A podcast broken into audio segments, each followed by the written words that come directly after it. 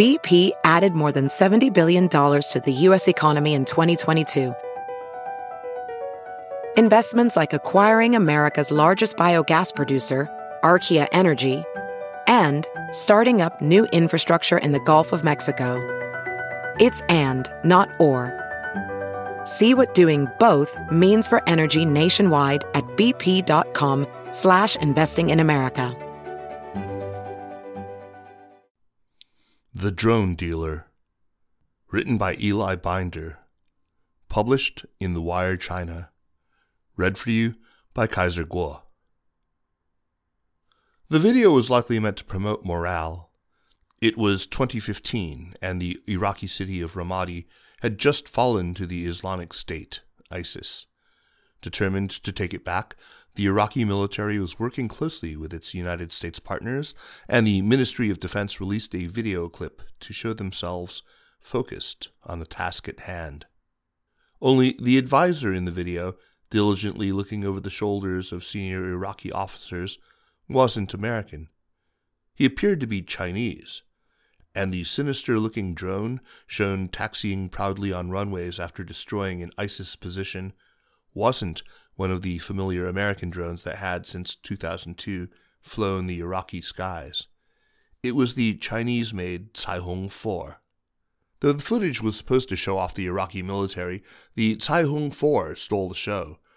The Ramadi strike was the first time a Chinese made armed drone was successfully used in combat and the world took notice.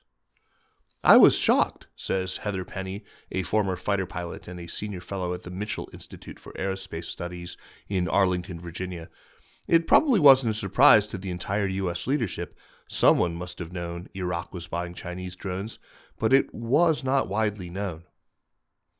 If the Ramadi strike marked the starting line for Chinese drones, the six years since have seen their sprint to pole position China is now the world's largest armed drone exporter, with Chinese state owned defense contractors selling armed drones to more countries than anyone else. Perhaps more surprisingly, their customers include everyone from pariah states like Turkmenistan to close U.S. defense partners like Iraq, Egypt, and Saudi Arabia. China has tapped into this market so successfully for one simple reason the U.S. decided not to export its armed drones to anyone but its closest allies because of the Missile Technology Control Regime, an informal agreement aimed at reducing missile and drone proliferation. Countries that want armed drones only had one choice China, says Justin Bronk, a researcher who studies air power and technology at the Royal United Services Institute, a defense think tank in London. Since drone technology is relatively simple compared to, say, a fighter jet, Bronk says it was an ideal market for China to take on. It wasn't too difficult to get into, and the primary barrier in the market was that the U.S. refused to export them. The U.S. has recently softened on this position, but only slightly. Last July, the Trump administration announced that it was open to selling armed drones to more countries, a decision the Biden administration has since upheld. Liberalizing drone sales in one of, quote, America's most innovative industries allows for us to further promote the United States long term national security interest, R. Clark Cooper, the State Department's Assistant Secretary for Political Military Affairs, announced at the time. Shortly thereafter, the State Department, for the first time, approved the export of armed American made Reaper drones to the United Arab Emirates. But experts say this will do little to stop China's momentum.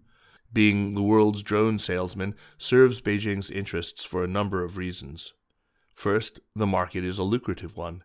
This decade, countries, excluding the US and its close allies, are expected to spend $56 billion on military drones, according to Janes, a defense intelligence firm. And second, unlike the market for high end military equipment, the drone market is a global one. Rich and poor countries alike have a use for them. This allows China to signal its arrival on the arms trade stage while also cultivating important connections to other militaries. Historically, China has been a supplier of inexpensive weapons systems, which are basically Soviet era weapons systems, says Philip Finnegan, the director of corporate analysis at Teal Group, an aerospace and defense consultancy in Fairfax, Virginia. But drones are often thought of as the technology of the future, providing China an important entry into cooperation with militaries around the world. This is a way of strengthening political and military ties with countries that may be strategically important to China. Indeed, although China is still the world's fifth largest arms exporter, behind the US, Russia, France, and Germany, its drone products have opened doors to new customers in at least four countries Serbia, Turkmenistan, the UAE, and Uzbekistan, according to data from the Stockholm International Peace Research Institute. What does this mean for the US, the world's largest arms exporter and progenitor of armed drone combat? Experts say not much today, but potentially a lot in a few years' time. Drones are still very much a technology of the future. Today's armed systems, both US and China made, are relatively slow and about as stealthy as a flying lawnmower, making them useful in battles against poorly equipped opponents but ineffective in a conflict between bigger powers. Both China and the US, however, are racing to build a new generation of drones, ones specifically not only with deadly missiles, but also with artificial intelligence capabilities that experts say could change the very nature of war. And while the US still enjoys a sizable lead in its hardware capabilities, the AI drone revolution will depend on software and data, areas in which China may already be ahead. This kind of technology is an area in which the U.S. used to enjoy a vast lead, says Sam Roggeveen, the director of the International Security Program and expert on China's military at the Lowy Institute, a think tank in Sydney. But those days are clearly over. Good enough. Unmanned flying vehicles have been a pet project of military engineers since the early 1900s. By World War I, the U.S. was testing radio controlled unmanned bombers. Drones made their first major combat appearance during the Vietnam War in the form of the U.S. Lightning Bug reconnaissance drones, which the Air Force flew over North Vietnam and even China to capture images. But it wasn't until the 21st century that drones armed with missiles became a feature of war. In the days after the September 11th attacks, the Central Intelligence Agency decided to put Hellfire missiles on a surveillance drone called the Predator, made by General Atomics, in its effort to kill Mullah Muhammad Omar, the Taliban's founder. Although the mission failed, the first drone strike sent a clear signal to the world. Combat, in the future, was going to be different. Just across Afghanistan's eastern border, China Aerospace Science and Technology Corporation, CASC, a state owned enterprise focused on China's space program, was watching closely. CASC traditionally sells rockets to the PLA, but at the time of the Predator's first strike, it had been working on a large, unarmed drone. Two months later, in December 2001, CASC put the Caihong, or Rainbow, through its first test flight, and four years later, the drone came equipped with AR 1 laser guided missiles that were notably similar to the Hellfire missiles used on the Predator.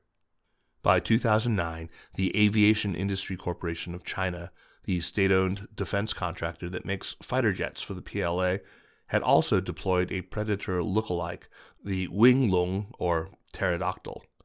And by 2011, Pakistan and the UAE both countries with long histories of arms purchases from the U.S. signed deals for the Caihong 3 and Wing Winglong 1, respectively. Experts say that the Caihong and Wing Winglong drones are not as good as the Predator or its successor, the Reaper. They are a bit slower, cannot fly as high, and can spend less time in the air than their U.S. counterparts. China's defense industry is also lagging in other relevant technologies like the gyroscopics necessary to stabilize sensors and create smooth images. According to RUSI's Bronk, Saudi Arabia even had one of its Caihong 4 drones shot out of the sky in Yemen because it had to fly low in order to get a picture of Houthi forces that wasn't blurry. But most buyers don't mind that Chinese armed drones aren't cutting edge. Experts estimate the Chinese technology is sold for 10 or 20% of the cost of US drones. There is not much value in comparing platform performance with the US because most countries are not seeking best in class performance, but rather something that is affordable and good enough for their specific requirements, says Kelvin Wong, a Singapore based analyst at Jane's who is an expert in China's military drone programs. With the U.S. not exporting to most countries, many of China's clients are just happy to get their hands on any armed drone. Iraq, for instance, had few other options in its fight against ISIS. And similarly, Nigeria has bought Caihong drones to fight Boko Haram. China's customers also appreciate the lack of preconditions or strings attached to their purchases. After being rebuffed by the United States, for example, the UAE bought Wing Loong 2 drones and sent some to Libya, where it carried out over 800 strikes against the US and United Nations backed government. Saudi Arabia, along with the UAE, has operated Chinese drones in Yemen in a war against the Iran backed Houthis that has seen civilians widely targeted. And after Myanmar's army overthrew the democratically elected government in February, it began flying Caihong 3 drones over protests, possibly for surveillance or to demonstrate force. For the Chinese, the most important thing is that the price is being paid, says Vuk Vuksanovic, a former Serbian diplomat who is now a researcher at the London School of Economics. They don't interfere in the governance of the customer state or how they're going to be used in combat. China does care, however, about how its drones perform in combat, and its booming export business has allowed it to test its fleet in real world scenarios. For China, which has not seen a hot war since its brief invasion of Vietnam in 1979, this is a crucial opportunity.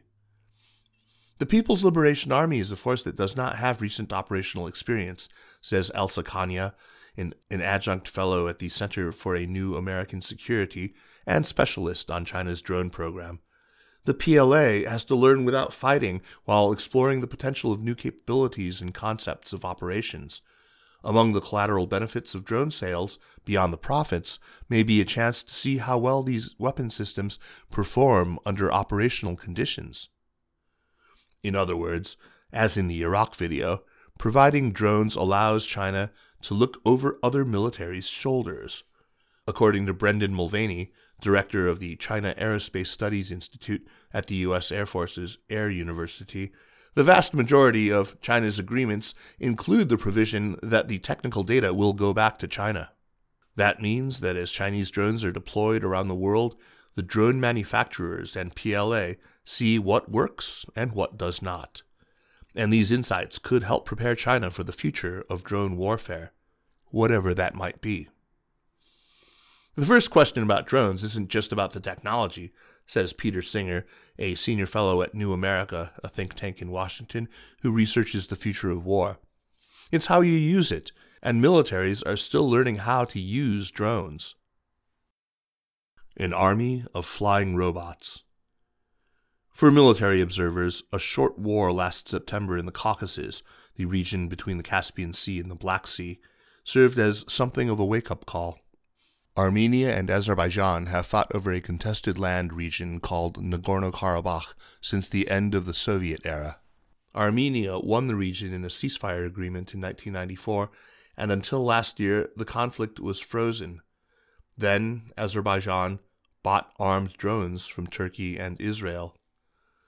Drones lower the threshold for the use of force, says Chris Cole, the director of Drone Wars, an anti armed drone organization based in Oxford. It's very dangerous for global peace and security. Our worry is the greater proliferation of these systems will heat up these frozen conflicts like Nagorno Karabakh globally, and we will see more war. Indeed, with drone footage streaming on massive screens across Baku, the Azerbaijani capital, residents saw how their military's new artillery matched up to Armenia's minimal Soviet air defenses. Azerbaijan used drones to devastating effect, reportedly destroying 140 plus tanks, 35 infantry fighting vehicles, 19 armored personnel carriers, and 310 trucks, plus dozens of artillery pieces and air defense systems, says Zachary Kallenborn, a researcher at the Unconventional Weapons and Technology Division of the National Consortium for the Study of Terrorism. Drones effectively gave Azerbaijan a robust air force, and Armenia had limited capability to stop them. In just six weeks, Armenia signed a ceasefire and accepted defeat. Ten years ago, the debate was are drones useful in war? Coming out of the Armenian Azerbaijani conflict, the debate is not about if drones are useful, but what is the future of tanks, says Singer. The Nagorno Karabakh War marked the first time in history that drones decisively changed the course of an interstate conflict. Despite that distinction, however, the war used drones in familiar ways. Azerbaijan fired missiles at Armenian forces who were helpless with few air defenses. Yet the battle showed how quickly a country can be overwhelmed by a fleet of robots, and experts say that over the next decade, both the US and China are expected to launch a very different kind of drone. This new generation will be faster, stealthier, and equipped with new kinds of missiles, lasers, and electromagnetic jammers. More importantly, they will also have artificial intelligence software that allows them to make decisions autonomously. In the future, armed drones will decide what to target, if they should attack, and how they should do so, all much faster than humans ever could. Artificial intelligence will also allow drones to communicate with one another as an army of flying robots, developing complex strategies and implementing them in the blink of an eye. Companies in the US and China are already working to develop autonomous software that lets drones work together in swarms. A state owned defense contractor in China, for instance, released a video last September showing a test swarm of 48 suicide drones Experts say that if a swarm of 1,000 drones armed with missiles or bombs were to attack a target in sync, a country would need to have air defenses that were 100% successful to ensure an attack wouldn't be catastrophic. No country boasts such a technology. A swarm of drones is a scary idea when you're thinking of defending aircraft or bases, especially from the autonomy perspective, says Dan Gettinger, founder of the Center for the Study of the Drone at Bard College. One of the many ways we intercept drones today is by jamming the connection between the operator and the aircraft. If the aircraft is autonomous, that link doesn't exist. So far, experts believe that the US has an edge in drone hardware. Aviation has historically been a problem area for China. Even with significant help from the biggest US aviation conglomerates like Boeing and General Electric, the country has struggled to build jumbo jets. Engines have become a sticking point, and in recent years, the US has made an effort to stop China from acquiring technology that could help. US regulators, for example, unanimously voted to block the sale of a bankrupt Wisconsin drone engine company to a Chinese businessman this spring, its former employees told The Wire. But hardware is where the good news ends for the Pentagon, and software, it turns out, is more likely to be the center of gravity in future drone competition. The unmanned aircraft is just a physical platform. Ultimately, it's all about the control systems, the computing systems, and how it autonomously navigates and feeds data to the user. All of this is essentially software and processor power, and this is where the Chinese are very strong, says Wong, the Jane's analyst. Indeed, when it comes to drone software, China's military developers have a wealth of experience to draw on. China's consumer drone industry is by far the world's most advanced. One Chinese company, DJI, makes up three quarters of the world's consumer drone sales and has invested heavily in developing autonomous technology so its drones can do everything from inspect construction sites to move packages through traffic. It is very likely that there will be AI crossover between civil and military drones, says David Benowitz, a drone industry analyst in Shenzhen who previously worked at DJI. The US, for its part, is investing in defenses against autonomous drones. Lockheed Martin, for example, markets a drone that uses high powered microwaves to disable incoming swarms. But so far, these defenses offer little comfort. Experts say autonomous drones and swarming technology is potentially so deadly that averting conflict is far more preferable than developing technology to counter drones. The history of modern drone use started with counterterrorism in the mountains of Afghanistan, and Chapter 2 starts in Nagorno Karabakh, says Kallenborn at the National Consortium for the Study of Terrorism. Chapter 3, What Happens When Great Powers Fight with Them, has yet to be written, but I would die happy if that chapter were never written.